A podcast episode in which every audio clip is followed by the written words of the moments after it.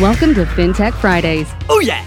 a weekly podcast brought to you by the National Crowdfunding and FinTech Association of Canada and partners. Covering all things FinTech, blockchain, P2P, AI, and alternative finance.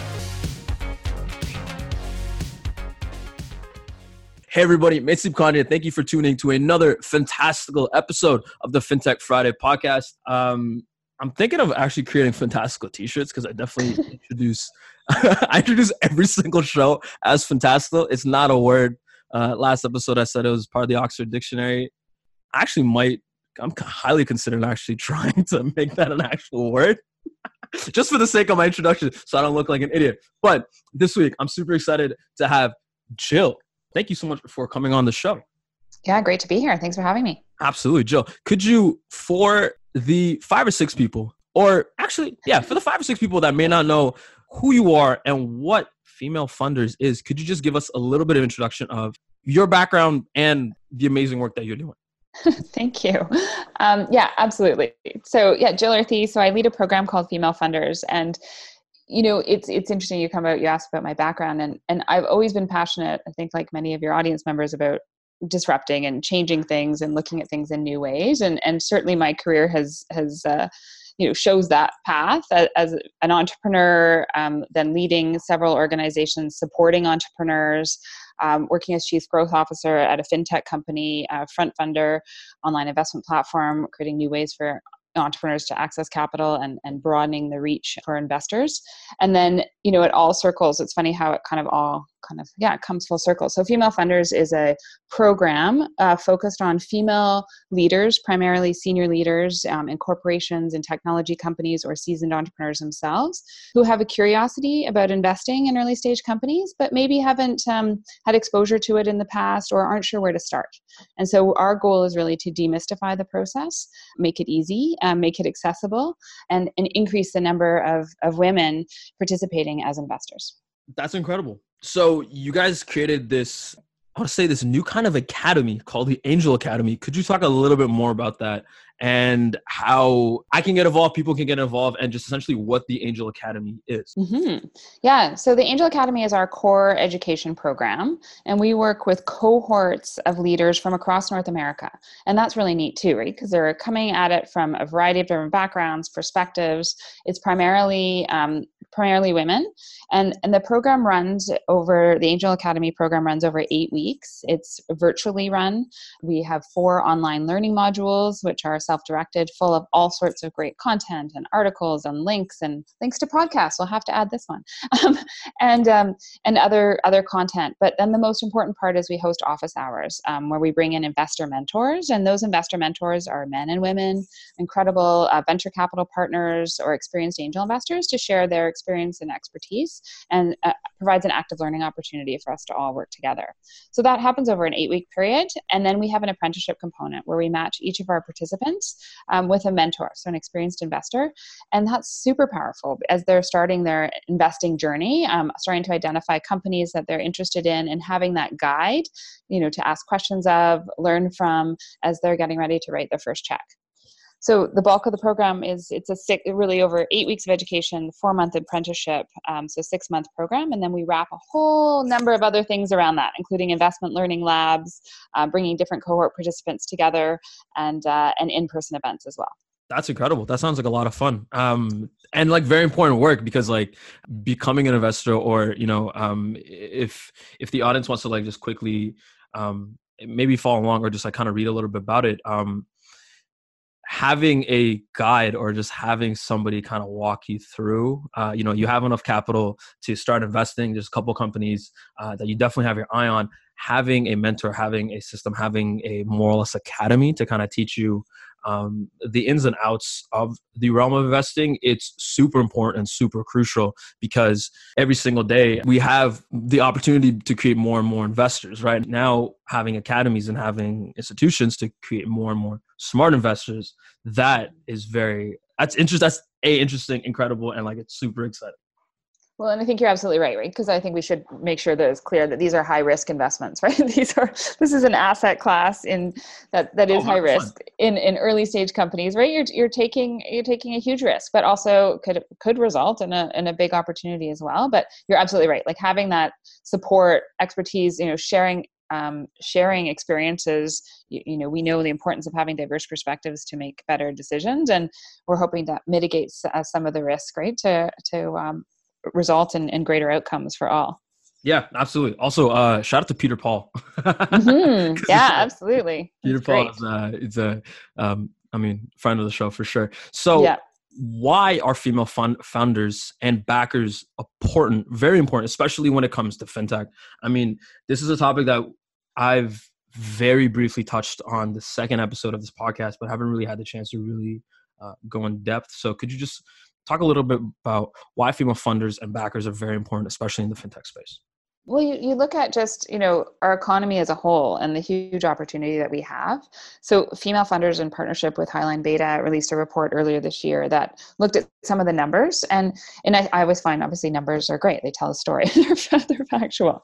So just as an example, you know, in Canada, um, you know, last year, 14% of angel investors were women, 17% of angel investors this year were women. So we're seeing a shift, which is great, but there's a huge opportunity to increase that. Of course. Um, you know you look at the diversity of those making investment decisions within venture capital firms and and you know this is relevant as the growth of the fintech ecosystem continues but you know 15% of, of venture capital leaders are women and 8% are partners right? So we look at that as like wow okay we, ha- we have an opportunity here right? So right no absolutely. how, how do we unlock some of the capital? Because we know that the growth of female leaders um, is continuing. We have incredible resources. And so how do we how do we connect those dots? I think one of the key challenges that women we don't often identify as investors um, you know certainly as champions and men- and mentors and advisors. And so how do we just you know connect those dots? And by doing so we'll unlock new capital um, which benefits everybody because again by having those diverse perspectives making decisions we'll see a broader range of, of companies receive funding um, you know new models um, and then and everyone benefits. Yeah no i absolutely agree with you. And in a sense of like creating uh, you said something interesting like creating more like I, I, guess more or less like diversity in a sense of like, hey, you know, um, having more female funders, having more female investors, um, that's just gonna, you know, just f- fast forward innovation in any space, right? Not even fintech, but any any any realm of investing. Um, having uh, new ideas, having a new concept, having new models, it just uh, it, it's a win-win for anybody. 100%. 100%. And you think about, I mean, we're focused primarily on gender diversity, although I would also say very much within our cohorts of women, we have incredible um, cultural and ethnic diversity and certainly a lot of um, industry experience diversity, mm-hmm. which, which is powerful too. But our goal is, is not to continue to run this, this program focused on women, right? We'd rather not, but yeah, we have, no, absolutely. we'd have some catching up to do. So, so there's huge power. And that's certainly why we love like these conversations and having so many incredible uh, male champions involved in our in our program. And we're just trying to bridge the gap bring these great women into the ecosystem. So yeah so we can right all, yeah no i mean you don't want to you don't want to be running this program for like six years and be like okay well now we're at two out of five females are investors well crap. Yeah yeah exactly exactly. So yeah could you talk a little bit more? So you so you did briefly mention um you guys focus on gender diversity and uh, ethnic diversity. Could you talk a little bit how you guys are going about that and just some of the initiatives you have in place uh, to further that mission?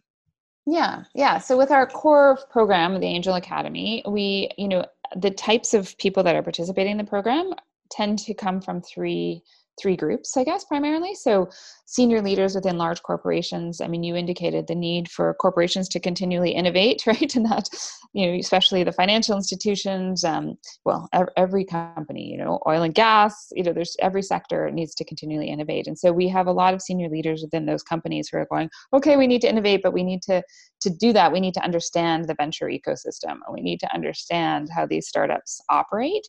And so we're seeing more um, more of those types of leaders come into our program for professional development and better understanding and direct connection to the ecosystem, but also for personal interest, of course, as they look to potentially invest too as they become more uh, comfortable and familiar.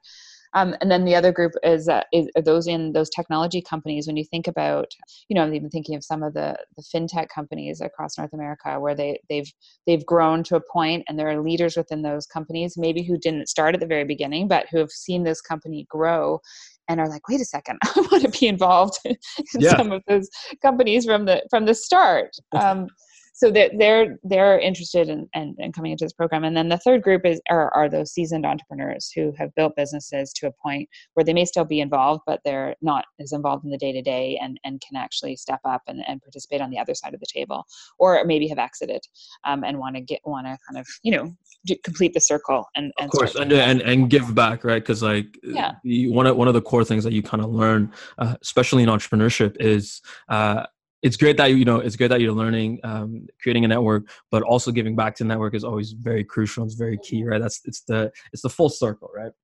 Absolutely absolutely. Yeah no it's it's amazing and even you look at you know there's so many great leaders in fintech now too. Mm-hmm. i mean some of our partners are you know you look at someone like lisa shields of um, FiSpan and um, Natalie Cartwright, and there's just so many great, um, yeah, great well, great leaders, men and women, but there's real opportunities to to continue to enhance the fintech sector. Yeah, no, absolutely, and like hopefully, you know, uh, not only the fintech sector, but other sectors as well. So this is again very very exciting uh, exciting work. So could you talk about the current challenges uh, that female founders and funders face? Give yeah, top five or even top ten. Um, so I think there's there are a couple of key ones, and I like to think about. So there's a lot of um, a lot of articles and things that talk about women being risk adverse. Um, I think that holds true on the women entrepreneurs accessing capital as well as women investors. I much prefer the term risk astute, um, meaning that uh, women tend to be more methodical in their approach um, especially when it comes to, to accessing financing or, or, or writing checks, want to really understand the process, demystify it, understand the lingo, want to talk to a number of people. That's not a wrong way of doing things, it's just a different way of doing things. And so I think by embracing that, there's a lot more opportunities.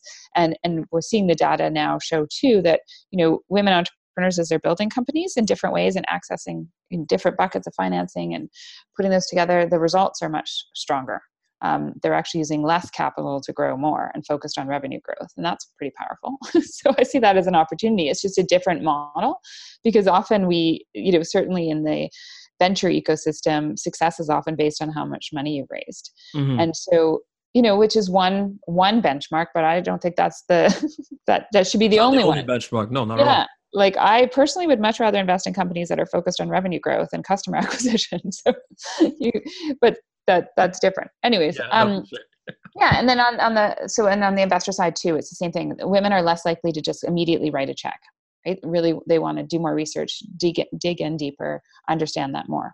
Not a bad thing, just no, a different path, and therefore the process takes a little bit longer, and the numbers aren't quite as high. Also, tend to write smaller checks versus versus larger checks, more maybe more smaller checks, but again, just different approaches. So I'm not sure. yet. yeah, there's lots of data around the challenges. I think sometimes it's also around access to networks.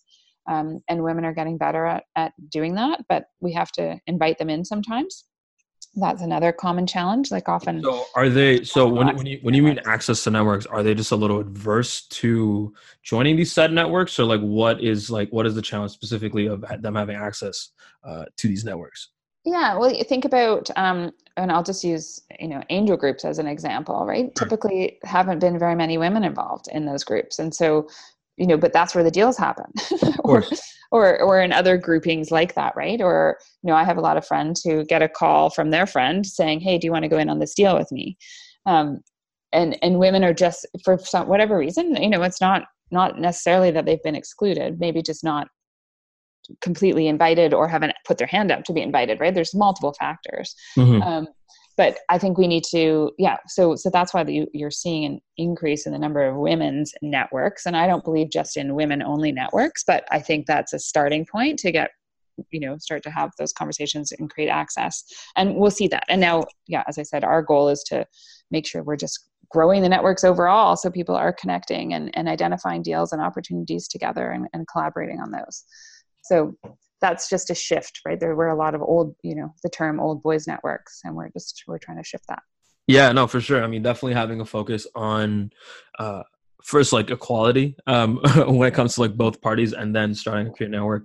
Um, I think that's definitely one, one of the better approaches uh, when it comes towards that. I I guess I'm gonna I'm gonna try to throw it to you. Is there something that we should be aware of when it comes to female funders and female founders? Like, is there something that we, the audience, can kind of do to help? Is there, um, yeah, is, is, there, is there a way that we can kind of help, or is there like ways that we're just not aware of um, that we can help? Mm-hmm. Well, I think what you're doing right now is awesome because it's really often about just having the conversation, right, and and putting it out there and and hearing people's people's stories. So I think for for all of us, it is about you know just yeah engaging with more people, reaching out, uh, talking about it, you know, and certainly as it pertains to female funders, um, you know, where I get excited and most passionate about it is, you know, I'll just start talking about it at the dinner table, like you oh, know, yeah. or a dinner party, right? Like about an opportunity to to participate in investing in this this new venture, and you know, it's amazing when you just start to open up the conversation that how people are like, oh, that sounds interesting. I thought that I had to write a million dollar check to and not look like I look like to yeah. participate in that. yeah. um, and I think that's for young people. I think that's for women. I think that's for everybody. Is is just to start to, yeah, have the conversation about about financing about investing you know whether you have the capacity to do it now or in the future it's starting to just think about that differently and and starting to plan because again these are high risk investments so you need to plan you need your traditional investments for sure um, but starting to plan a, a, small portion. Maybe your first check is, is smaller. Maybe it's $5000 you know or through something like FrontFundr where it's $1000 or wh- whatever it is. But being methodical being coordinated and and collaborating with others who have more experience are all are all critical yeah no I, definitely agree. I mean that's that's kind of what kicked this uh, that that's that's one of the reasons why i actually invited you to come on uh, the show uh, is because of you know we're thinking of creating this new initiative where we kind of focus on female founders, female funders, and kind of just sharing the stories. I know we when we had when I had Sue Britton on, um, one of the fears was that like, hey, especially in finance, as an old boys club,